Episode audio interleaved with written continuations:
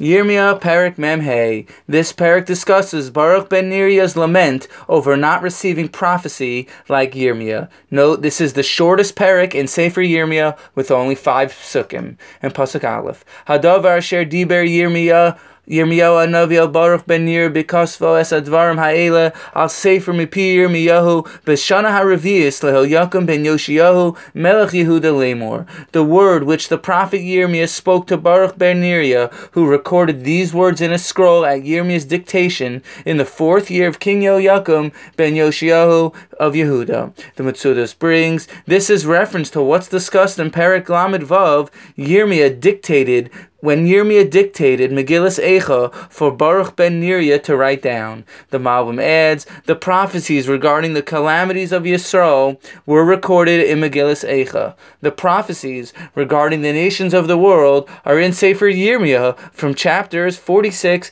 through 52.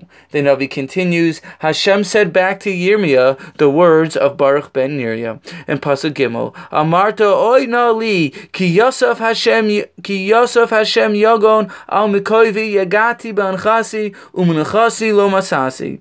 You said, Woe is me, for God has added grief to my pain. I am weary from my groaning, and I have not found rest. Rashi and Metzudas and the Radak explain Baruch was lamenting the fact he didn't receive prophecy. Yehoshua, who was Moshe's apprentice, received prophecy, and Elisha, who was Eliyahu's apprentice, also received prophecy. However, at this point, Baruch Baruch didn't and was saddened about it. However, the Gemara in Megillah Yud Dalet Amud Beis brings there were eight eight Kohen prophets who came from Rachav the harlot, Neriah, Baruch, Saraya, Machasya, Yirmiyah, Chanamel, Chilkiah, and Shalom. According to this Gemara, it seems Baruch did indeed receive prophecy. It's also interesting to note Yirmiyah and Baruch were related to each other. Hashem responds to Baruch's request to be a true prophet, as it says in Pasuk Hey which is the end of the parak. Ve'ata tivakesh lecha gedolos al tivakesh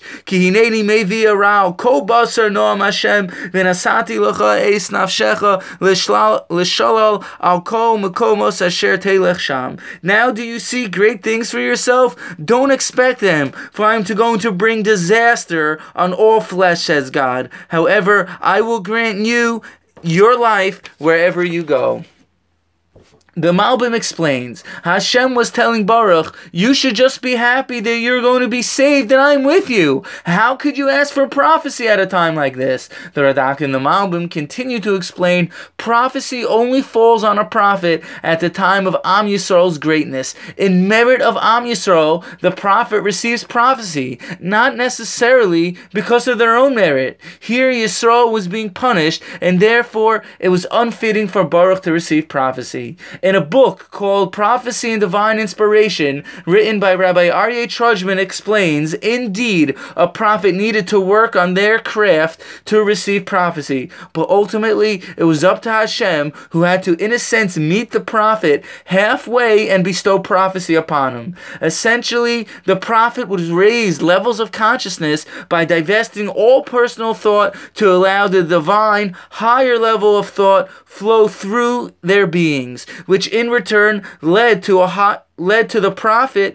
in a, to be in a higher state of consciousness which, facili- which facilitated for the prophecy actually to occur. And that's the end of the parak. Thank you very much for listening and have a wonderful day.